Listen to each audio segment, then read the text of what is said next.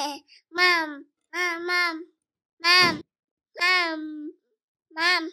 Марчику, та не мамкай. Мама подкаст пише про мам і тат, які дають нам поради. Спонсор випуску – Кіндервіль, мережа дитячих закладів у Львові. З власного досвіду скажу, що це той садочок, куди б я з радістю водила свого сина Марка. Кіндервіль понад вісім років успішно реалізовують місію виховання щасливого і прогресивного покоління українців і україночок. Наразі мають два ліцензовані приватні садочки. З весни відкриється третій, також центр розвитку дітей, міські та сімейні табори. Кіндервіль – це не про те, чому модно навчати дітей. Це про те, що їм природньо і властиво. Прихильники прогулянок за будь-якої погоди в садочках не змушують дітей спати вдень, що дуже важливо. Англійську вивчають поруч з рідною мовою під час гри, на прогулянці або на майстер-класах. Для старших груп є підготовка до школи. Якщо ви шукаєте гарний садочок для своїх дітей, то я щиро рекомендую саме Кіндервіль. Посилання на них залишаю в описі подкасту. Всім привіт! З вами подкаст «Не мамкай» і його ведуча Іра Бартин. Сьогодні в мене в гостях мама чотирьох дітей і власниця е, двох бізнесів. Наталя Заставецька, привіт! Привіт, привіт, привіт! Я дуже радію, що нам нарешті вдалося е, зустрітись віртуально, і ми поговоримо про твій досвід материнства. Е, класне таке цікаве питання було е, до тебе. Е, з чого починається материнство? От мені цікаво, для тебе, з чого починається материнство і що воно означає? Я, насправді, вихована в дуже правильній сім'ї, і правильній не тільки в цінностях, а в правильній і в кількості людей. І тому до якогось моменту свого власного досвіду я була впевнена, що ідеальна сім'я складається з шістьох людей. Це бабця з дідом, мама з татом, і хлопчик, і дівчинка, двоє дітей. Всі інші варіації, варіації родичів, вони ну, не, не вкладалися в мою систему координат.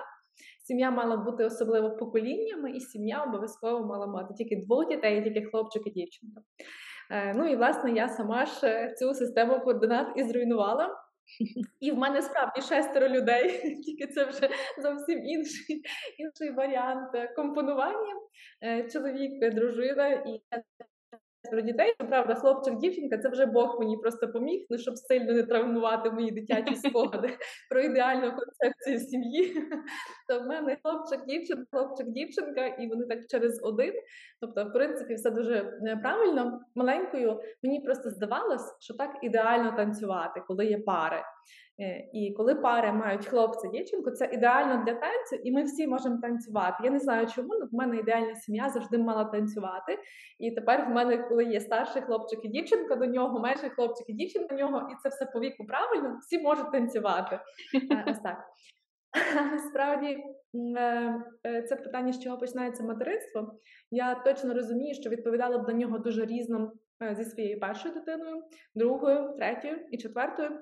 І сьогодні я вважаю, що материнство починається з того моменту, коли мама усвідомлює, що те, що вона створила, те, що вона народила, чи те, що вона виховує, тому що я впевнена, що народ, народити дитину і бути мамою – це дуже різне, але те, що вона створила, це найкрутіше, що може бути, і більше вона досягти не може, тому що це нове життя, це її продовження, це її свого роду примноження, це ну, абсолютний витвір мистецтва, це диво, яке не може повторити ніхто інший. Воно не може бути тиражоване, воно не може бути скопійоване, іменно твоїх власних, от, от ти це зробила. Mm-hmm. І ти його можеш перевершити, та в принципі ти його не можеш перевершити. З кожною наступною дитиною ти просто будеш створювати більше цих див. Але ти не можеш це перевершити. І це ніхто не може перевершити, тому що скільки би в світі не було діамантів, вони всі різні. І від того, що в когось там є, не знаю, п'ять діамантів, а в когось один діамант, ті діаманти не стають менш діамантами. Вони не, самі по собі вони не є меншими, розумієте? Ну, якщо там вже умовно. Я думаю, що відчуття материнства якраз починається з того, коли ти усвідомлюєш, от що це. В мене це прийшло трохи в пізнішому віці. І я не впевнена, чи це може з'явитися у мами в вісімнадцять, в дев'ятнадцять, в двадцять років. Але якщо це відчуття з'являється в мами, тоді все інше, воно просто настільки перебудовується, що інші запитання просто втрачають, як на мене, свою, свою суть. Угу. Так цікаво, я буквально м, кілька днів тому почула тезу м, про те, що Бог створив людиною е, на свою подобу і, власне, е, дав людині можливість давати життя. Тобто, що ми уподібнилися Богу саме в тому аспекті, що е, мама і тато разом можуть дати нове життя, жінка може е, привести ту дитину в світ. І от е, зараз ти так підкреслила це материнство, і я розумію, що це е, ну, через духовність ти до того прийшла. Тобто твоя візія материнства спричинена не лише досвідом, а, лише, а ще й твоєю вірою. А я дуже дякую тобі за те, що ти так щиро ретранслюєш свої духовні погляди світу. І я згадала про два бізнеси, зараз ми про них теж поговоримо. Але в тебе ще є дуже класний блог в Інстаграмі, де ти багато своїх думок описуєш. Як взагалі з'явилась ідея вести Інстаграм, і чи не проти твої діти там бути зафільмованими? Я... Це теж, мабуть, вже з досвідом прийшло. Коли я сама відчула себе, ким я є, це теж не один день роботи, це велика робота. Я вважаю, що це процес, який не завершиться ніколи, але сьогодні я можу прямо його описувати. Коли я для себе зрозуміла, що мені не подобається в інших людях, що я би не хотіла, щоб вони робили по відношенню до мене, я автоматично не хотіла би і не хочу, і не роблю досі по відношенню до інших людей, зокрема й до своїх дітей. Я не тисну на них, не ламаю їхніх кордонів, не втручаюся в їхні межі. Для мене дуже важливо запитати, чи можу я тебе сфотографувати, і потім показати цю фотографію і сказати, чи можу я таку фотографію публікувати. І в мене буває так неодноразово, особливо старшим сином, він зараз йому п'ятнадцять з половиною. Я вперто кажу п'ятнадцять з половиною, бо мені дуже страшно казати шістнадцять. Я не можу це закруглити, бо це для мене дуже багато вже. Ні, мені не страшно бути старою, старість мене не лякає, мені страшно, що вони так швидко ростуть просто, мені страшно пропустити щось. Але дуже часто трапляється, що він забороняє мені там і фотографувати його, і десь показувати. Ну, йому це не гаразд, і я, в принципі, поважаю. Бувають моменти, коли я його прошу. Прошу, там, там геть аж дуже, наводжу аргументи, коли він поступається мені. Я кажу, що я просто хочу тобою похвалитися, от відверто з тобою похвалитися. Е, буває, що він поступається, але я навіть найменшу донечку питаю.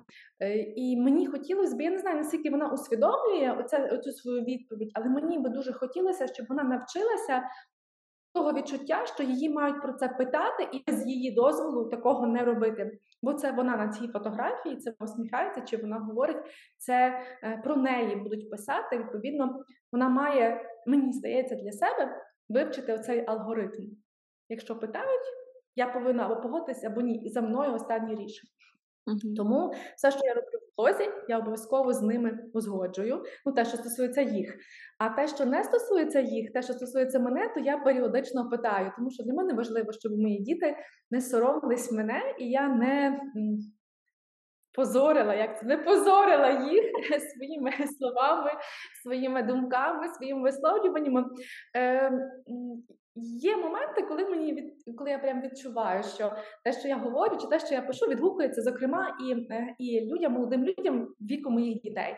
Для мене це важливо, це класно, це те, що воно вчасне, і, можливо, комусь стане корисним, і хтось здобуде той досвід, що я здобула дуже пізно, швидше, знаєте, як це десь десь просто уникне тих, говоривши собі там чесніше про це почитати, і це добре. Але я завжди там з якоюсь періодичністю можу перепитати дітей, чи те, що я роблю, воно окей, чи воно для них не є якимось, як каже моя Марта, крінжовим, чи воно не, не ну, не створює для них незручностей і не заганяє їх в якісь ситуації, звідки важко вибратись просто тому, що твоя мама ось така чи ось так спевне. Це дуже цікаво. А скільки наймолодшій донечці? Якого віку? Їй, їй п'ять з половиною. Вони всі літневі, тому зараз так якраз всім по, по піврочку добігає. Вона, я її сприймаю ще й дуже маленькою. І, і сприймаю тільки тому, що якби не народилася ще її наступниця, бо в нас вона довго маленька, тому що немає меншої за неї. Всі інші виростали швидше. Але колись я з чоловіком жартувала, бо я стала дорослою в рік і вісім місяців. У мене народився братик, і я виросла, відповідно. Я казала, що нашим дітям однозначно дитинство все-таки довше далося, тобто вони мали, бодай би, по три рочки, коли вони були малюками. Але я відчуваю по меншій доньці, що інколи її висловлювання, її підсумки, її висновки, її якісь моделі поведінки відкривають для мене те, що я, певно, не хочу ще бачити, що вона теж вже виросла. Просто мені хочеться затримати, бо я ніби дуже пізно опам'яталася, що ж в цьому материнстві най, найкласніше. І я так намагаюся оце його наздогнати ще четвертою дитиною, а вона вже теж доскакує з маминих обіймів, вона вже теж доросла. Я знаю історію народження чотирьох дітей, але дуже хочу, щоб ти поділилася, що в мене в подкасті. Е, бо це насправді дуже ну, смішна, зовні нам смішна історія, вона така дуже прикольна. Е, і ще е, така ремарка щодо віку дітей, мені здається, для кожної мами діти будуть маленькими завжди. Чи їм п'ятнадцять з половиною, чи п'ять з половиною. Е, мамине ставлення до дитини не змінюється. І мені дуже цікаво, по-перше, чи ти готова ще народжувати дітей? П'яту, шосту, ще є час, ще є така можливість для того, щоб втримати, знаєш, оце такого малючка з собою. І е, за старших дітей теж я хочу поговорити, але залишу вже це питання трошки пізніше. Зараз... Е... Я, я, мабуть, вже не відтворю ту історію народження третього, так як ти її чула в першій версії, в тому іншому інтерв'ю, але однозначно це для мене був вихід, не просто вихід з зони комфорту, це був такий переломний момент, коли я з нормальної мами перетворилася в непутящу, непутьову, непутящу, я не знаю, ну от просто, просто перейшла в категорію людей, які пустилися берега і пливуть кудись, і падають в якусь прірву, величезну прірву, бо я собі дозволила третю дитину. Я більше навіть скажу, в мене там в тому питальнику було, була, ну, коли ми, коли ми ці питання обмінювалися ними, коли мені написали, колись мені написали фразу, що ви найбільше, за що ви найбільше себе картаєте як мама, за що ви найбільше себе, ну, собі не можете пробачити. І це справді для мене воно болить, бо колись я послухалась своїх батьків, і в, коли моєму сину старшому було дев'ять місяців, а ми вчились, ми тоді захищали кандидатські дисертації, і я, і чоловік, ми були часто в роз'їздах, ми вже мали, там, я вже мала проєкт, бізнес, він вже йшов на роботу, і ми там спали по три-чотири години, ми так мінялися, були такими цілодобовими няньками з дитиною, ми мінялися, наші батьки завжди були далеко, бабуся була далеко, і приїхати нам допомогти не було змоги. На няньку, про те, що ми могли дозволити оплатити няньку, ми ледве кінці з кінцями зводили. Це навіть, навіть, навіть питання такого не стояло, нам би на хліб вистачало. І е, мої батьки переконали мене, що е, треба віддати дитину в село. Що ми собі дозволимо просто за цей час е, зробити більше. І ми віддали старшого сина на дев'ять місяців з вересня до травня, поки ми там не захистилися, у село бабусі. Ми приїздили до нього на вихідних, але основну частину тижня він був з бабусею в селі. Це начебто не дуже далеко, і ми зідзвонювалися. Але, по-перше, ми зробити більше не змогли і не зробимо ніколи. Це хибна думка, якою годують е, людей, тих, які хочуть це чути, це брехня. За всі канікули, коли діти їдуть до бабці, я ніколи нічого не встигаю більшу, ніж коли вони є поряд зі мною. По-друге, це рік виховання іншими людьми, коли дитина приїздить, і вона має геть інші цінності, геть інший світогляд, чи уявлення про своїх батьків. Це немало вплинуло на наші стосунки, зокрема. По-третє, це для мене назавжди залишиться якимось ніби гріхом, який я зробила проти своєї дитини, тому що я з усіма іншими, меншими, складніших там якихось моментах дала собі раду, а от його одного відвезла до бабці на цих дев'ять місяців, і воно в мене болить і болітиме. І мені здається, в нього залишається такий страх, що мама може кудись зникнути. Можливо, цей страх залишився лише в моїй голові. Я навіть впевнена, що він швидше в мене, ніж в нього. Але я дуже, якби я могла це змінити, я би це змінила. Я дуже шкодую про це. І тут теж таке питання про вибір. Зазвичай ми робимо вибір. Ми вже, знаєте, є такий, є такий анекдот, кажуть, якщо ти не можеш зробити вибір, підкидаєш монетку, і вона падає якимось одним боком. І коли тебе не задовольняє бік, яким вона впала, то вибір ти зробила ще до того, як її підкинути. Так от, зазвичай ми, ми десь шукаємо собі підтвердження тим думкам, які вже закралися до нас всередину. З третьою дитиною я мала іншу думку, і хто б мені що не казав, я знала, що я буду робити, я буду народжувати, я дуже люблю цю третю дитину, і це було не страшно. А тоді мені справді було дуже важко, і коли мама мене переконувала, я хотіла послухати і почути те, що вона мені каже, і віддати дитину в село. Я не можу сказати, що це нам сильно допомогло, але це точно, точно те, за що я себе картаю в материнстві, і навряд чи собі колись це викреслю з списку моїх маминих ну, гріхів, не знаю. Злочинів проти дітей. Я не знаю, як це правильно називати, але тих речей, які я б ніколи не повторила і заказувала б останнім, так не робити. Е, по-перше, це дуже класна тема. Е, я думаю, що їй можна присвятити не один е, випуск подкасту, тому що багато сімей, особливо е, в часи мого дитинства, розпадалися саме через те, що мама або тато їхали за кордон, їхали не на дев'ять місяців навіть, е, просто зникали з е, життя дітей на десятки років. І це велика проблема. А станом на зараз, коли в країні війна, то мені здається, що цей вибір їхати чи не їхати, е, як з тою дитиною бути, він надзвичайно важкий. Я потрапила в таку ситуацію, напевно, на початку квітня цього року, коли е, працювати в Україні я вже не могла, це було ну, фізично неможливо, е, і моя компанія почала працювати за кордоном. Ну і, звісно, що мені сказали, клас, давай, переїжджай за кордон і будемо розвивати там бізнес. Я мусила відмовитись, я звільнилась через це, е, бо... Я сама виховую сина, і за кордоном їздити по різних містах Європи з маленькою дитиною на руках неможливо. А е, залишити його тут з бабусею, дідусем у Львові, навіть якби я їх вмовила і вони залишилися з ним, я би просто не вибачила собі, якби щось сталося, тому що в країні війна. І це такі складні вибори, але те, що ти розповідаєш... Е, що ти втратила на рік фактично контакт зі своєю маленькою дитиною. Я оцього дуже боялася. Знаєш, мені було так страшно, що я його залишу, а він подорослішає, а він зміниться. Я, і я це пропущу. Я не знаю, як для нього. Він все одно зараз такий маленький ходить в садок, і мені здається, що я багато пропускаю. Але я боялася бути отою поганою мамою. І мені так приємно, що ти це говориш вголос. Бо, мабуть, не одна мама і думала про це, і робила це. Це той вчинок, за який себе треба вибачити, зрозуміти, що були такі обставини, і надолужувати в майбутньому, покращувати ті відносини.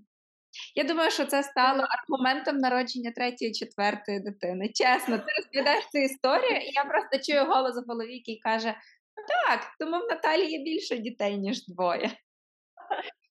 Навряд чи, навряд чи. Просто е, тут питання інше. Е, я, для мене дуже болісно було, коли я виходила з дому, і він плакав. Він казав, мамочко, вернись, будь ласка. І в мене оцей такий, ну, десь біль, я його повторювала дуже багато разів. Я приїжджала в п'ятницю і в неділю їхала, і залишала його знову. І для мене це болить, мені здається, це досі болить. Е, тоді е, якось, можливо, мені забракло сили, можливо, мені забракло характеру, можливо, я просто досі залишалася ще слухняною донькою в тих, тій системі координат, яку для мене вибудували інші люди, мої батьки. Я їх люблю, я їх поважаю, але я зрозуміла, що їхня система координат ніколи не підійде для мене, як мінімум, тому що я іншого розміру.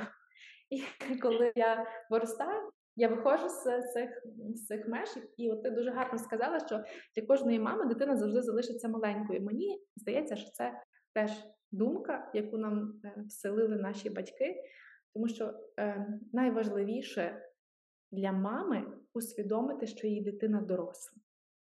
Це про повагу до особистості, це про нові кордони і нові стосунки. Це про те, що твоя дитина здатна, відповідальна, що вона може будувати своє життя і виходити з твоєї системи координат.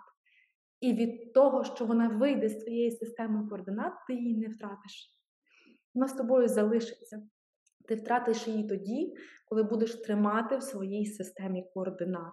Причому ти її втратиш не просто ментально, фізично, ти ще й втратиш її е, і її продовження. Тому що чим більше вона буде вириватись з твоєї системи координат, тим більше вона відбудується потім зі своїми дітьми, щоб не повертатись туди. А чим більше ти будеш її тримати всередині, і якщо все-таки зламаєш, притримаєш, то вона буде просто не здатна жити в світі без тебе. Тому мені, мені здається, найцінніше в дорослому віці мамі прийняти, усвідомити і перебудувати стосунки зі своїми дорослими дітьми на рівні. Ну, я принаймні за це. Найважливіша фраза – перебудувати стосунки. Е, я вірю в те, що стосунки е, трансформуються. Мені здається, в попередньому випуску ми з Катою говорили про це, якщо не помиляюсь, про те, що е, стосунок з дітьми – це найважливіше. Е, В попередніх ще випусках ми говорили про дружбу між дітьми і батьками, тому що коли діти дорослішають, то тільки той такий дружній зв'язок тримає, коли дітям тридцять, сорок, не обов'язок тримає, бо обов'язок – це найгірше, що може бути. Я дуже погоджуюся зі всім, що ти сказала, і чому я так відклала цю тему, що діти для батьків завжди маленькі, бо ми їх пам'ятаємо такими мацюпусічками, знаєш?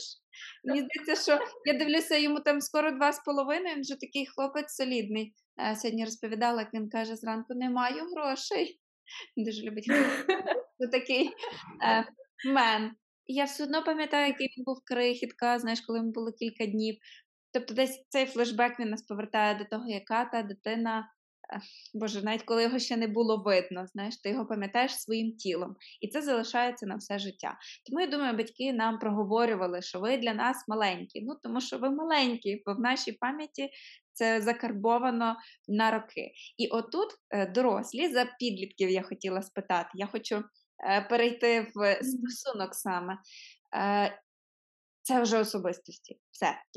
Я мирюся з тим, що моєму два, і це особистість. І мені треба його приймати. Я не хочу його мати. А коли хлопцеві п'ятнадцять, на носі вже шістнадцять, це дорослий, практично сформований мужчина. Як це бути мамою такого юного, але тим не менш дорослого чоловіка? В нього є свої бачення, свої потреби, амбіції, е- в нього є власне життя, яке він живе зараз з вами в сім'ї. Як це? Я не відчула переходу його в доросле життя, мабуть, тому що десь кілька років тому, ну більше п'яти точно, я для себе поставила, ну для себе, певно, такі рамки, що всі діти, які, які, які в мене є, вони не мої. Вони насправді не мої. Вони зі мною, але вони е, завжди були собою і будуть собою. І в мене немає оцього, що вони виходять з-під мого контролю, тому що я цього контролю не встановлюю. Я не знаю, чи це правильно, з точки зору виховання дітей, але буквально вчора ми мали дуже гарну розмову з товаришками моїми, ми говорили про те, що нас вчили в педагогічному університеті, ці всі виховання, методики Макаренка, е, може, як він? Е, словом, всіх педагогів, нас вчили, так, всі, знаєте, цих класиків педагогічної науки, що насправді це є свого роду маніпуляції дорослих з дітьми. Це от виховання, це є така модель впливу, модель стукання до сердець за допомогою того, що ти доросліший, хитріший, мудріший, ти знаєш, як це провернути, і щоб дитина робила так, як тобі, в принципі, потрібно. І, і насправді, ну, це не про виховання здорових людей. Це все одно про контроль над цими людьми. І для мене дуже важливо, коли, наприклад, в п'ять років ми спішимо, так ми квапимося, так нам треба поквапитись. А якщо дитина каже, мам, ми ці штанці ну, дуже незручні, то з одного боку це цінно, що вона не боїться тобі це сказати, навіть дивлячись, як ти засапана сопеш по коридору, вже сердита. Це цінно. А друге, ти можеш її зламати, ти можеш гавкнути і змусити її вийти в тих штанцях, але що доброго ти тим дасть своїй дитині? Прекрасно, якщо ти наступного разу просто ці штанці їй не будеш пропонувати і запам'ятаєш, що вони їй незручні. Прекрасно, якщо ти просто це завчасно передбачиш. Але в цій ситуації ти можеш або перше, щиро пояснити їй, сонце, ми дуже не встигаємо. Будь ласка, піди сьогодні в цих штанцях, і я тобі обіцяю, що більше їх не буду давати. Або друге, переодягнути. Це вже залежно від того, на що готова твоя психіка. Але в жодному разі не створювати ситуації вини твоєї дитини перед тобою через достатність в тобі знань з педагогіки. І щоб ця дитина з тою виною йшла в тих штанцях, які її муляють, і ще з тяжким серцем, що через неї мама не встигає на роботу. От, от, от проти цих моментів я повстала десь років п'ять, і до сьогодні я їх вибудовую. Я прекрасно розумію, що коли я прибираю вдома, я прибираю не для них. Тому я ніколи не кажу, я поприбирала, ви розкидаєте, не цінуєте мій, мою працю, як ви можете. Я ніколи не готую з розрахунку, що це на них. Якщо я хочу щось приготувати для себе, я, наприклад, якщо я хочу якийсь там супер-шедевр, я розумію, що його ніхто не готував, значить я це готую для себе, то гаразд, я можу його їсти сама, можу і не їсти. А якщо я хочу приготувати для них, то я готую те, що кожен з них любить. І це теж не є для мене тягаром різної кухні, різних лоточків. Бо я хочу це зробити для них завжди. Я це хочу, я. Мене ніхто не змушує це робити. І коли це через я це хочу, ну зовсім інакше. Я не можу сваритися на те, що вони там не поприбирали. Я можу зробити зауваження, я безумовно про це з ними говорю, але я не кидаю їм тягаря гріха, вини, болю, що вони маму, не знаю, там зневажили, що вони от, от не знаю, там не поставили свої черевики на місце. А я ж то так до третьої ночі той коридор мила. От. Я хотіла мила, не хочу, не мию, сьогодні не маю часу, не мию. Але це завжди від я, а не від них. І коли такі стосунки в нас почали вибудовуватися, мені стало психологічно в рази легше з ними говорити, десь просто домовлятися, десь бути абсолютно прямолінійною в розмові. І тому оцього переходу в підлітковий вік я ну, не відчула, тому що я як з п'ятирічною дитиною говорю, так і з шістнадцятирічним говорю. Можливо, для нього вживаю трохи складніші слова, для неї трохи простіші слова. Але завжди це через якесь таке пояснення, і десь через розуміння. І мені дуже, дуже тепло від того, що ми, буває, посваримось, і, і потім ну, він приходить, наприклад, до мене і каже, мам, я був неправий, вибач. І це щиро, і це правда щиро. І я це відчуваю, що це щиро. А буває так, що ми, наприклад, там два дні вже там і минули ці, ці там пікові, пікові наші сварки, і я там підходжу до нього і кажу, Максим, тобі не здається, що вже пора мамі попросити пробачення? Ну і ми обоє з того сміємося, коли мама вже приходить. Я кажу, ну я якраз збирався, мама, ти знаєш, я тебе так люблю, ну прости мені. І ми десь таким чином згладжуємо, але це завжди про дорослість, в стосунках я маю на увазі. Не про вік, а про дорослість. І мені дуже комфортно в цьому стані. Я не знаю, чи це дружба, але це точно про повагу до людей, про повагу до, до людей, навіть якщо їм п'ять років. Я, слухаючи твою розповідь, розривалась між двома питаннями. І перше, що я хочу запитати, як ти це встигаєш? Бо я на початку анонсувала та, два бізнес-проекти, захищена дисертація, сторінка в Інстаграмі, е, четверо дітей і ще бажання помити в третій ночі підлогу. А інше питання, я думаю, що воно дуже глобальне, дуже глобальне. Як ти дійшла до такого самоусвідомлення? Мені здається, по-перше, коли мама втомлена, вона перестає розуміти, що це хочу я. Ми дуже часто в подкастах щось таке згадуємо, що ні-ні-ні, я хочу лежати на дивані, але мені це не дають зробити, значить всі довкола вже винні. Ем, і це дуже крута позиція е, самоусвідомленості, якої не навчили нас батьки. Бо в аналогічній ситуації знаходилась я кілька років тому, в мене ще не було дитини. І мені доводилося шукати відповідь на питання, чого хочу я. Е, чому я йшла від протилежного? Я дуже добре розуміла, чого я не хочу. Я вперлася в ті моменти, які мене не задовільняли, і я собі казала, окей, це ні, це ні, це ні. Ну і щоб не пробувати всі дурниці в тому світі, мені хотілося вже знайти відповідь на питання, що таке моє, як я хочу жити. Ну, я досі не навчилась цьому. Але мені здається, що це, власне, про дорослість. Що це дуже е, доросла свідома позиція, якої бракує часом навіть нашим семидесяти-восьмидесятирічним бабусям і дідусям. Я впевнена, що їх цієї позиції ніхто не вчив, і вони, мені здається, мають до неї навіть страх. До того самоусвідомлення. Мене дуже болить, коли моя бабуся, їй вісімдесят років, і вона каже, там, не заважай мамі. Мене ця фраза просто виводить з орбіти, тому що фраза «не заважай мамі», вона апріорі про якесь зло, коли дитина, дитина ж трансформує це слово «не заважай» на все. І вона виходить якоюсь, якимось обтяженням для батьків, коли мама п'ятсот разів, бабця, наприклад, там, я почу щось, вона прийшла питатись. І я можу сказати, Магдалинка, там мені зараз незручно, давай ми це пізніше поговоримо, чи можна я це зроблю, а потім ми поговоримо. Це зовсім інакше, ніж коли ти кажеш «не заважай». Бо ніби це, з одного боку, економія слів, з іншого боку, це слово «не заважай», воно як меч, воно так прорізує свідомість і потім просто складається такими картинками в голові, які взагалі неможливо витерти. Тобто це оце таке непотрібність тебе у світі через одне єдине слово, яке тобі проносили крізь дитинство, не заважай. Якась така, ну, взагалі зайвість тебе, як людини у тому світі. Але бабуся говорить це без зайвих думок, абсолютно. Вона якісь речі, наприклад, вона може казати там до, до сина, до, до Мартусі, не, там, не позорте батьків своїми оцінками. Ваші батьки кандидати наук, у вас там такі там, оцінки з, з цього.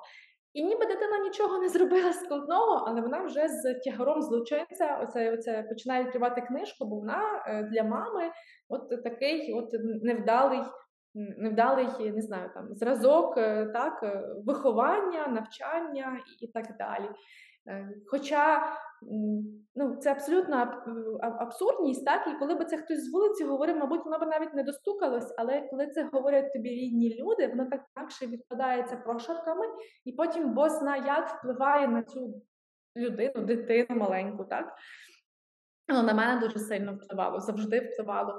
І лише з того моменту, певно, можливо, десь на часі третьої дитини, коли я почала для себе казати, як я не хочу, і, в принципі, дозволила собі ем, приймати рішення, розуміючи, що за це доведеться нести відповідальність. Але сам цей алгоритм рішення відповідальність ем, я зуміла перебудувати в своїй голові е, як щось позитивне. От я приймаю рішення, я за це щось одержую. Якщо не одержую, це буде щось погане чи, чи щось не те, що мені підходить, я готова це протерпіти. Тому що мене вчили, що рішення і відповідальність – це завжди про якісь дуже кепські речі. тебе завжди покарають за твої рішення, і зазвичай, коли ти приймаєш на себе відповідальність, тобі обов'язково щось загрожує. І я дуже довго з цим жила, поки не перебудувала цей алгоритм зовсім іншим значенням. І, і я цього вчу дітей. Вчу дітей приймати рішення, і, і теж розуміючи, що вони можуть здобути від цих рішень.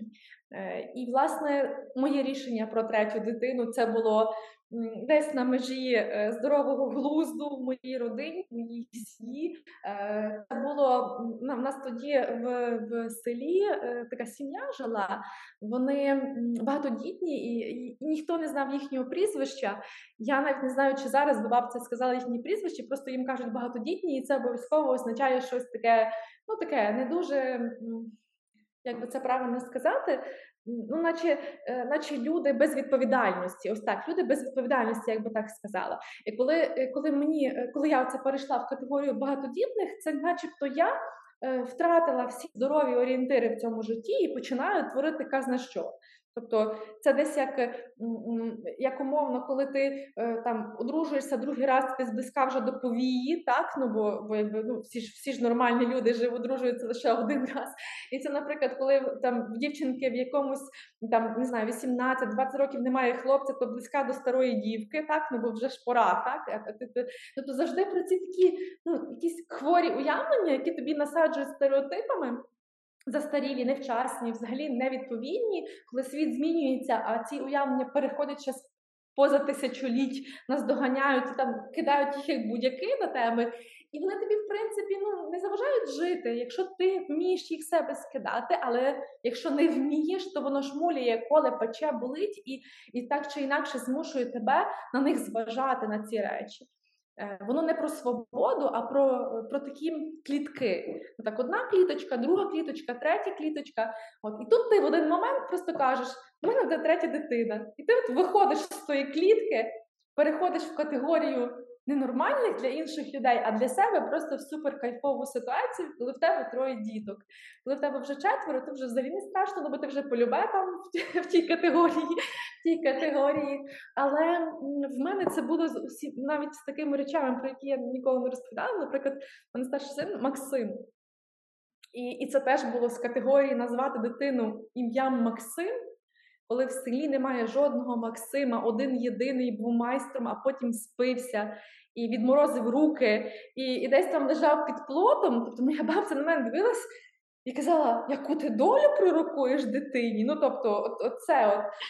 Коли я називаю хлопчика Марко, і бабця мені просто це дзвонить зі слізьми і каже, пошкодуй дитину. Кажу, бабцю, ви про що? Вона каже, ну ти хочеш, бо йому кожен сказав, бігає як Марко по пеклі. Я кажу, бабуся, це ви знаєте цю розповідь, це ви. А в принципі Марка світ знає, як великого євангелиста, їх було тільки чотири, серед них Марко. Ну ви розумієте? Ну, тобто, якісь такі речі, якісь такі просто, ну, ну, ну, такі просто дуже складні, дуже на, е, е, узагальнені особистим досвідом родини, родів. Е, вони е, стають такою хмарою, наче грозовою над твоїми дітьми. Е, і все, що розділяє оцю хмару і твоїх дітей, це ти. Ти можеш стати горою і просто дозволити їм летіти, а сама оце вже стримувати цю, цю родину. Я скажу таку історію. Я насправді про дітей ніколи не говорила. Це для мене, ну як з Катією ми говорили про, про швидше про жінку, яка ламає стереотипи, але в принципі про дітей я не говорю і не пишу, тому що своїми чотирма дітьми я точно знаю, що немає більш невдячнішої справи, ніж розповідати про виховання дітей, тому що вони дуже різні. І до цього ти доходиш лише з більшою кількістю дітей. Чим менше в тебе дітей, тим більше материнського розуму, цього мудрості материнської. Чим більше дітей, тим більше ти відчуваєш себе тупою мамою і взагалі з ніякими стереотипами, які не працюють, ніякими конфігураціями. Тому ну, ти... Чим більше в тебе дітей, тим менше ти даєш порад. Отак воно, певно, звучить. Просто з досвідом. Тим більше ти закриваєш очі на якісь такі речі, коли тобі хтось каже про поради, ти дякуєш, бо ти теж розумієш, що воно так не працює. От, але в мене був такий момент. Ми до меншої донечки плекали хресних. Ну, а це вже четверта дитина, ну, а хресні – це люди дуже такі близькі, дуже відповідальні, ті, яким ти довіряєш своє дитя. Ну, і на четверту дитину тої пари вже трохи бракувало по родині. Четверта пара таких дуже близьких людей. І ми вирішили просто одних хресних повторити. У нас є хресні дівчат. Тобто дівчата мають одних хресних – Мартуса і Магдалина. Ну, ми так вирішили, що якщо це дівчата, то так буде пасувати, і ми запросили хресних повторно. Вони погодились, священник сказав, що так можна, моя бабця вирішила, що ні. І, відповідно, моя бабця пропонує там якусь чотирьох'їродну тітку, дяшого діда, яка десь там колись мене знає, ну, словом, по родині, яка, ну, збирає бабця там у цих всіх родичів, самих-самих дальних, яких я в житті ніколи не бачила, але які можуть бути хресними моїй доньці. І починаю це складати. І каже мені бабця, я кажу, бабця, ну дивіться, ну, ж, ну вони ж хороші, класні, вони люблять наших дітей, ну в чому проблема? І бабця мені каже, не гріши, наші предки так не робили. Я кажу, бабуся, я вам відкрию секрет. Наші предки палили вогонь, вони були язичниками, бабцю. Вони взагалі так не робили. І тому, і тому, якщо так вже сильно глибоко копати, то, то там можна докопатися і до мамонтів, бабця. Все гаразд. Станом на сьогодні, станом на сьогодні священник дозволяє, люди хороші, і не вишукуйте мені п'ятирідних сестер з якихось там, не знаю, далеких родів, які будуть відповідати за долю моїх дітей. Ось, це, до прикладу, як все можна пояснити і в тому числі протидіяти, як бути оцією грою перед тиском мудрих, мудрості, мудрості родів і мудрості родин. Ось так. Це дуже гарний рецепт. Я свого сина теж назвала Марко. І теж тому, що Марком був євангелист. І всі мене питають, що тобі так подобається Євангелія від Марка. Але мені ця фраза про «бігає по пеклу» прилетіла пізніше. Не знаю, скільки малому було, але я розуміла, що він дуже активний хлопчик росте. І я така, ну що ж мені так, ну от так от повезло, та? А мені кажуть, ну а яке ім'я вибрала таке? Тепер маєш, от дивися, всі Марки такі бігають.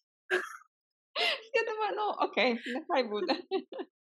Тому ця мудрість, взагалі мені здається, що в нашому суспільстві прийнято дуже роздавати поради, дуже пхати носа, куди треба і не треба.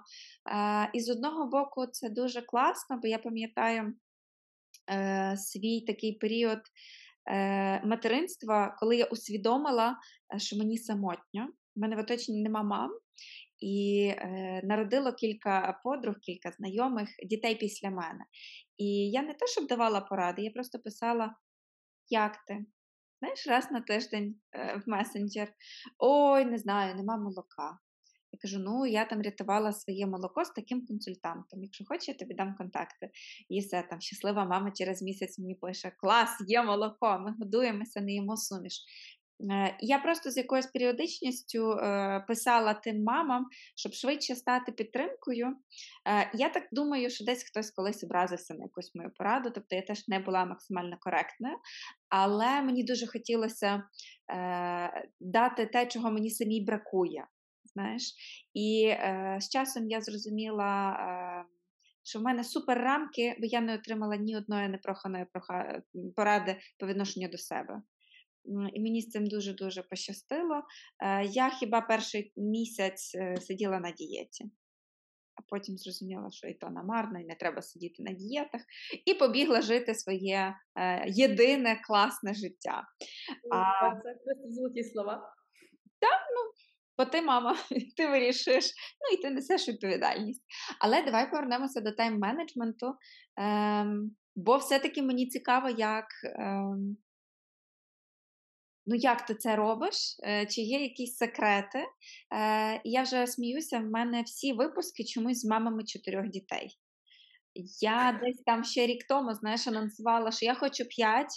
Е, просто в мене немає чоловіка, і як тільки я знайду е, мужчину, який готовий буде створити зі мною сім'ю, і в нас будуть ще діти, то їх мінімум п'ять має бути. І всі там, о, боже, боже, серйозно, так багато. Я вже недавно проаналізувала, думаю, Катя Баско була. Я писала з Бльосткою, з Карпою. Номінально практично у всіх є четверо дітей. І я думаю, так, щось мене завело в ту сторону. Я, мабуть, збираю досвід на майбутні роки. Я не боюся п'ятої дитини, але при тому, що я вступала в шлюб з розрахунку, що це буде хлопчик і дівчинка. І якось мені здається, що от якби я планувала, якби я планувала, свідомо планувала, то дітей, може, взагалі було б одне, бо це завжди було не на часі, завжди. Завжди було недостатньо грошей, недостатньо часу, недостатньо можливостей, маленька квартира, дуже багато завдань. І більше, ну, не завжди було горою. І якби це зважувати на якихось терезах, то ніколи би оці діти не переважили, ніколи. Але Бог послав четверо, причому Бог так завжди так дозував, там, через три рочки нове, через три рочки нове. Бог навчив з першою дитиною оце і дієти, і, і, і дуже багато лікарень, і постійні ліки, і це було дуже складно. А потім я просто навчилася слухати своє тіло, і, і це було дуже класно, при тому, що четверту дитину я народжувала, я, ми мали проект закрити, я прийшла о восьмій на роботу, на дев'ятій ми починаємо працювати, я прийшла о восьмій, щоб підготувати там документи, папери. Мені щось так стало кепсько. Дуже почав поперек боліти, просто сама спина. Ну, якби я розумію, до чого це, ну, але мені так ще днів три можна потерпіти, бо мені треба от ще закрити цей проект і все. І я думаю, ладно, я таки піду перевірюсь. Без п'яти дев'ять я виходжу, я зараз пам'ятаю на площі, йду через площу центру міста і пишу своїм в чат, що м, я була на роботі, документ залишила на столі, йду в лікарню, перевірю, бо дуже болить спина. І до обіду, десь зонка дванадцята перша, буду там закінчувати проект, я перевірю. Ну, це написала і пішла. Ну, я вистояла ще чергу, пішла до гінеколога на крісло, виявляється, там чотири пальці відкриття, і вже вони там терміново шпиталізують, і треба лягати. Е, і десь так, десь так тринадцять, за тринадцята година, може дванадцять п'ятдесят, мені приходить повідомлення в Телеграм, що Наталя, ми все зробили, вас нема, ми йдемо обідати, ви прийдете? Я пишу, ні, бо я народила. І цей момент такого, ну, десь... Це було класно, це було кайфово, і активна мама, якщо це її, вона ніколи не буде шкодити своїй дитині.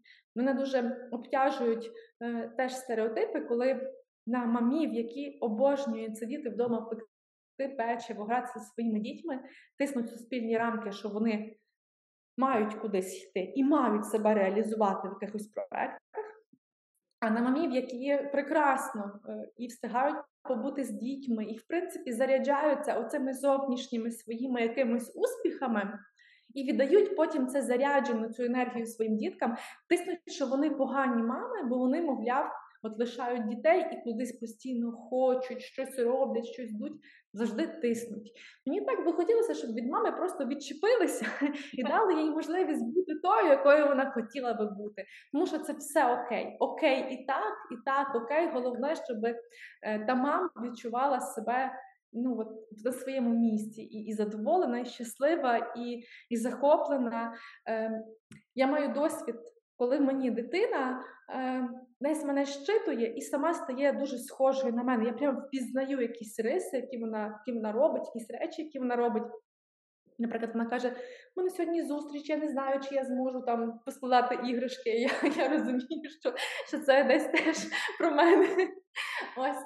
І е, немає кращого прикладу для твоєї дитини, ніж щаслива мама.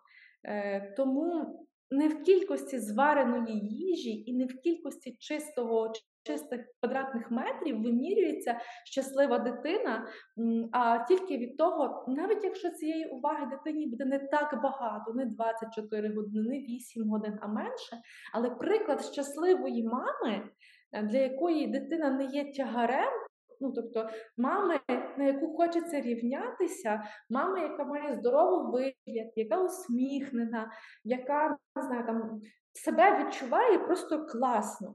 не, не може замінити смачного гарячого борщу і пирогів на столі, якщо ця мама просто розбилася геть для того, щоб це зробити.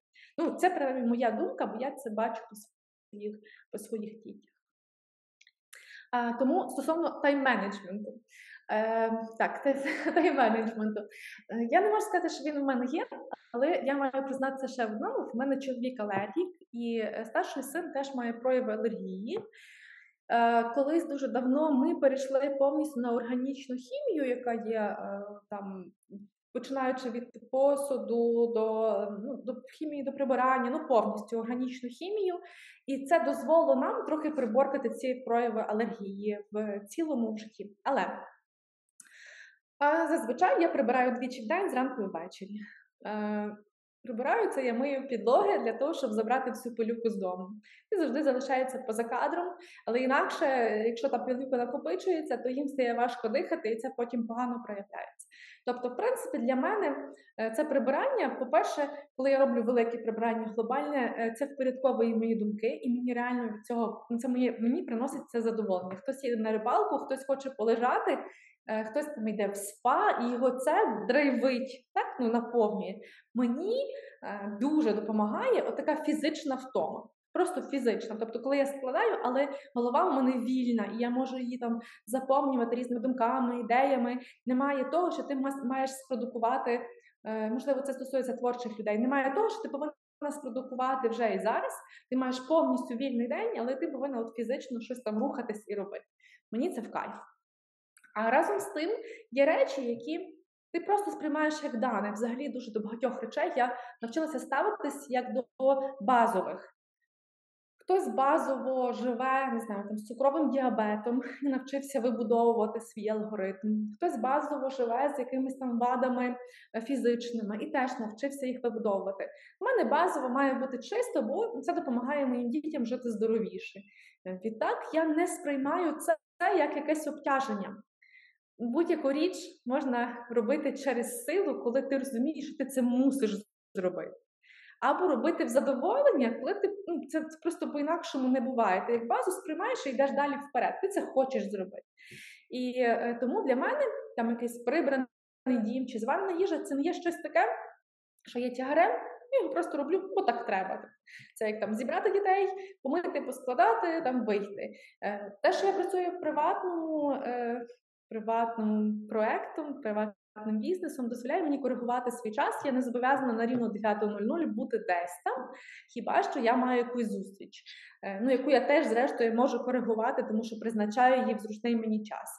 І те, що я займаю своєю власною справою, дозволяє мені той тайм-менеджмент робити дуже мобільним, гнучким, інколи який заповнює всі мої вихідні, але тим не менше він дозволяє мені коригувати свою зайнятість і вдома, і на роботі. У мене є старший син, який береться до справи всю, яку йому залишаю, він все спокійно там може робити.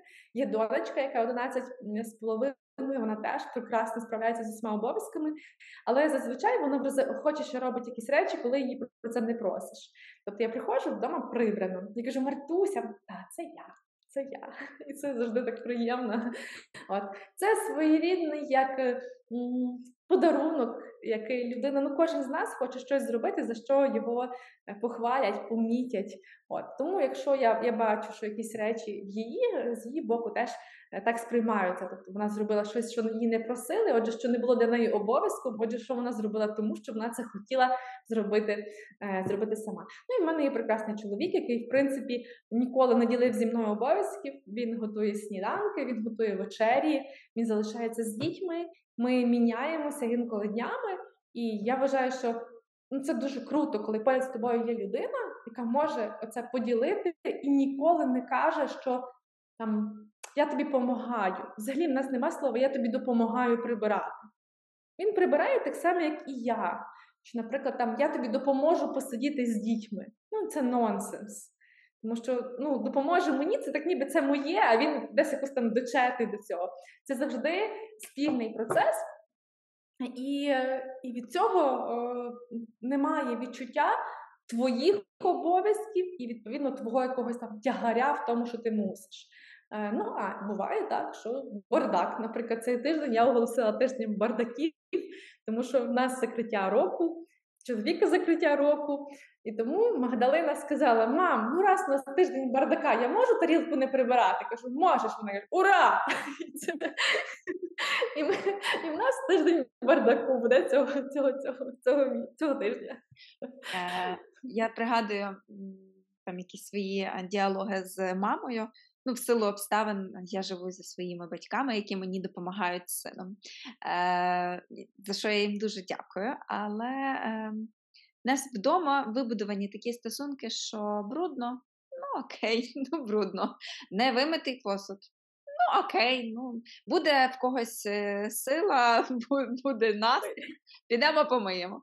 І мені в плані організації побуту дуже пощастило, тому що е, немає якихось там неписаних правил, знаєш, що має бути все тут і зараз зроблено. І е, коли мене запитують е, теж про тайм-менеджмент, то я завжди кажу, що ну, я можу не готувати. Е, там, бо, там, мама готує, або в принципі вирішила не готувати, або зварили макаронів з маслом і все. Е, там, я можу дуже багато речей відкладати на потім. Тобто виходить так, що заради свого е, якогось особистісного успіху я жертвую, я жертвую е, побутовими справами. І насправді мені здається, що так ок. Ну, коли людині комфортно е, там, не прибрати, але встигнути на зустріч, то чому би і ні? Е, ну, з іншого боку, не всі зайняті. Ти дуже гарно це підкреслила. І я обожнюю записувати випуски з мамами, які, наприклад, не такі активні в соціальному житті чи бізнесовому. Е, і вони дбають про дітей, вони возять діток на гуртки, на заняття, вони займаються домом, створенням затишку, ну, тому що в нас вдома не дуже затишок створений, скажімо так, на фоні інших мам. Зате я встигаю е, писати подкасти, десь бігати, щось робити, організовувати, щось відвідувати. Тому, мабуть, е, треба завжди чимось жертвувати. Е, щось не брати до уваги і так, так продовжувати. Е, дуже багато було запитань е, про покарання дітей. Але я би сформулювала запитання трохи інакше. Коли є четверо дітей, мама дуже втомлена, і вони роблять щось таке, що от прям, ну я не знаю, кавардак, там кричать, сваряться, не можуть дати собі раду, нічого не працює. І ти не втрималась, і вже на всіх накричала, не знаю, по кутках розіпхала. Думаю, що дала комусь посраці, це вже крайні міри. Е, як з цим справитись? Я просто моделюю таку ситуацію. В, ко- в кожної мами вона буде інша, бо для кожної мами є якісь свої межі. Але м- я думаю, що кожна мама після того почувається жахливою, поганою, критинкою. Як з, з цим станом справлятися? Е, Іро, я скажу чесно, вважаю своїм величезним досягненням за останніх, певно, п'ять років. Перше, ідентифікувати наближення стану мама-дракон. Вже просто коли в тебе починає закипати кров, прям закипати, і ти розумієш, що зараз вивержиться цей вулкан з рота, і просто воно покриє все полум'ям. Я навчилася попереджувати дітей, і мені здається, вони навчилися мене чути. Тобто я кажу: діти, я дійшла до піку, зараз буде мама-дракон, зупиніться. Принаймні, станом на сьогодні це працює. Тут просто одною фразою, бо далі йде крик, дуже сильний крик, і, безумовно, він всіх розставляє в тишу, але він дуже травматичний, особливо до найменшої. Найменша наша останній рік, я думаю, це пов'язано з війною, дуже чутлива до всього, що відбувається. І для неї навіть найменше підвищення голосу, воно дуже травматичне. Тобто вона одну виховательку любить більше, а іншої вона так трохи, ну не те, що не любить, але просто вона інколи трошки кричить.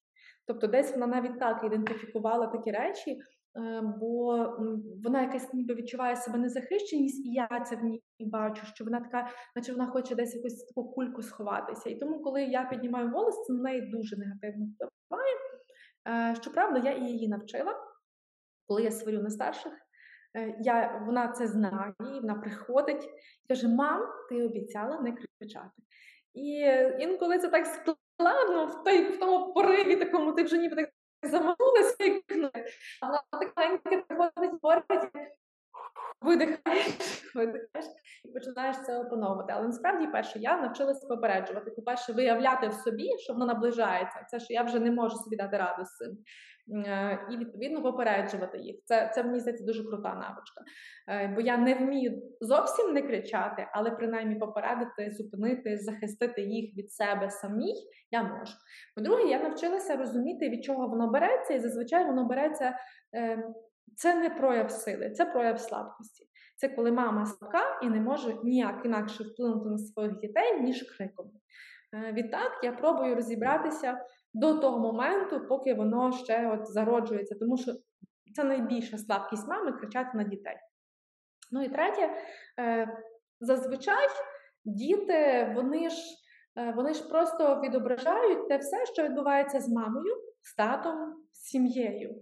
Вони не є абсолютно автономними одиницями, якщо вони в сім'ї. Вони своєрідні дзеркала. Дзеркала моїх невдач, дзеркала моїх незроблених якихось речей, дзеркала моїх розчарувань. Коли я це в собі тут накопичила, я в цьому промосолююсь і живу, вони, відповідно, це починають відображати. І хаос стається зазвичай тоді, коли моє дзеркало показує мені те все, що я хочу сильно прикрити килимочком і бантиком. От, а коли ти починаєш це вимітати в собі, розгрібати, вичищати оцей весь такий свій внутрішній світ, тоді твої дзеркала стають дуже класними. Вони, вони усміхнені, вони тобі допомагають, вони перестають сваритися. І не, не виникає цих моментів, коли треба прям задіювати цю маму, маму дракона. Ну, тепер, коли... Магдалині наші найменші буває страшно, вона залишається зі старшим, бо зараз канікули, вона залишається зі старшими дітьми вдома, їх четверо, і вона каже: мам, я боюся, що прийдуть монстри. Я кажу: донечко, подивись на мене, ти думаєш, ці монстри, знаючи, хто тут живе, посміють прийти? Вона так розвертається і каже: ма, навіть зомбі не зайдуть. Я кажу: ну от бачиш, доню, навіть зомбі не бояться. Тому принаймні образ мами, якої бояться навіть зомбі, десь там в закутках дитячої пам'яті є, тому їм точно буде про що поговорити з психологом в дорослому віці. А, клас. Я думала, що от все, ми зараз завершимо на такому ідеальному образі мами, але ні, теж піде хтось до психолога. Моя мама завжди повторює, каже: Іра, як би ти себе не вела, як би ти не виховувала свою дитину, вона все одно сходить і пожаліється на тебе років так через двадцять. А, чи є у вас якісь е, в сім'ї, там, не знаю, правила виховання, правила поведінки, е, цінності, які ви з дітьми вже проговорюєте, е, ну, з старшими, mm-hmm. і, знаєш, так свідомо закладаєте? Ем, правила виховання, це, знову ж таки, про те, що це свого роду вплив на дітей. Е, я би десь за те, що почни виховувати себе, і твої діти будуть на тебе схожими. Тобто, якщо ти прибираєш зі столу, вони так чи інакше рано чи пізно встануть і органічно заберуть ту тарілку. Якщо ти там, не знаю, не виставляєш ноги на стіл, то й діти не будуть виставляти. Якщо ти читаєш постійно, то рано чи пізно, бодай, котрий з них візьме цю книжку в руки. Інакше воно не працює. А коли ти тільки розказуєш про те, що діти, вам треба читати, а сама постійно сидиш в телефоні, ну то воно інакше і не спрацює. Принаймні, це мені так здається. Але одна цінність, яку я з самого дитинства дуже хотіла їм прищепити, в мене, я росла в дев'яностих, і, безумовно, цей, цей відголос дев'яностих, коли нічого немає, нічого неможливо купити, коли речі, це, це якісь здобуті, і, відповідно, вони цінні, він позначився на моєму вихованні. Якщо, не дай Боже, я щось розбила, я за це була шалено сильно сварена. Якщо я щось замастила, то я була ну, шалено сильно сварена. На мене ніколи не били, але ну, однозначно мамин крик, він, ну, він для мене дуже страшний. Тому я пробую з самого найменшого віку, і мені здається, мені це вдається, переконувати дітей, що жодні речі не мають такої цінності, як люди. Колись мені про це сказав Марко, мій в школі, бо якийсь там хлопчик плакав, бо ну, він вдарив Марка за те, що Марко там випадково десь став на його машинку, і там щось, якась там частинка з тої машинки відламалась. Він Марка побив, Марко був синцем. Я не ходила на розборки, бо мені здається, взагалі, що це ну, про такі дитячі відносини, і все одно ти їх від цього не захистиш, але цей хлопчик, плачучи з тою машинкою, кричав до Марка, що мене мама вдома вб'є за цю машинку. І Марко, будучи вже з синцем під боком, він мені це розповідав, він каже, я, я кажу до нього, що як мама може тебе сварити за машинку? Це ж просто річ, а ти людина. І в цей момент мені здалося, що це якраз, от я можу бути впевнена, що він зрозумів різницю між речами, навіть самими дорогими, і людьми. Це ніколи не може дорівнювати одне одному, ніколи. Тому, що би тобі там, не знаю, щоб він не висипав, не перевернув, не розбив, що би там з його машинкою не зробила Магдалина, чи, наприклад, він з комп'ютером старшого сина, це ніколи не може дорівнювати цінності його як людини, чи, в принципі, цінності людини. Мені хочеться, щоб вони просто наскрізно виметали, і так, вони виливають інколи воду, але я ніколи на це, це не кричу, ніколи, навіть якщо вони виливають на комп'ютер, і таке було, так що все гаразд. Е, ось. Ну, а стосовно таких моментів дуже виховання, то я розкажу один випадок, такий показовий е, нашого батьківства. Е, ми переїхали в двох квартир, е, вони неї там довго відкладали, довго збирали, потім ще рік не мали меблів, нарешті ми вже е, зробили меблі е, і такі поставили фасади білі, глянцеві. Ось. І буквально, може, тижнів два, а в нас вже четверо дітей, четверта в ходунцях ходить, ну, тобто ще така доволі маленька. І ось у нас цих, е, четверо, ці фасади, білі, глянцеві фасади, я якось прибираю е, мою підлогу біля цих фасадів, дивлюсь на них, а вони всі наче градом побиті, просто. От весь фасад такими дрібненькими сколами, ну просто, ну от, от весь, так десь в межах пів метра, просто весь покоцаний. Ну і це таке, ну так просто кров'ю заливається обличчя, ну як, ну ми ж їх тільки два тижні як поставили, ну це ж новенькі меблі, ну як? І я кажу до чоловіка, дивись, вони були фасади, ну бо не ти, не я, ну, ну діти, ну хто ж в цьому домі був? Він каже, це так пропускати не можна. Ми маємо просто зробити, звернути на це увагу. Ну, типу, ми ж батьки, ми ж маємо якось реагувати на, на, на цей випадок. Ну і ми висадили, скликали сімейну раду, садили чотирьох дітей на, на диван. Це з батьком. Вони з того боку, вони з того боку. Ну, обвинувачення, відповідно, в нас під, як, під, підсудні. І ми оце ведемо цей діалог. Каже чоловік, що як ви могли це зробити, подивіться, ось, фасади маленькі, ну, чому ви це не пришанували і взагалі чому хтось одне одного не спам'ятав. Ну, і я з точки зору, як мене вчили педагоги великі, Камінський, от, кажу, Максим, це ти? Ну, бо логічно звинувачувати найпершого, тоді вони посипляться всі по, по черзі. Максим мені каже, ма, це не я. Я кажу, Мартуся, це ти? Ну, по, по ієрархії. А Марко, ма, це не вона, це Магдалина. Ну, Магдалині, ясна річ, там дев'ять місяців. Я кажу, ви що мене за дурну маєте? Ну, типу, ви з себе зняли відповідальність і кажете, що це мале дитя дев'ятимісячне? Чим вона, по-вашому, це зробила? Марко каже, молотком.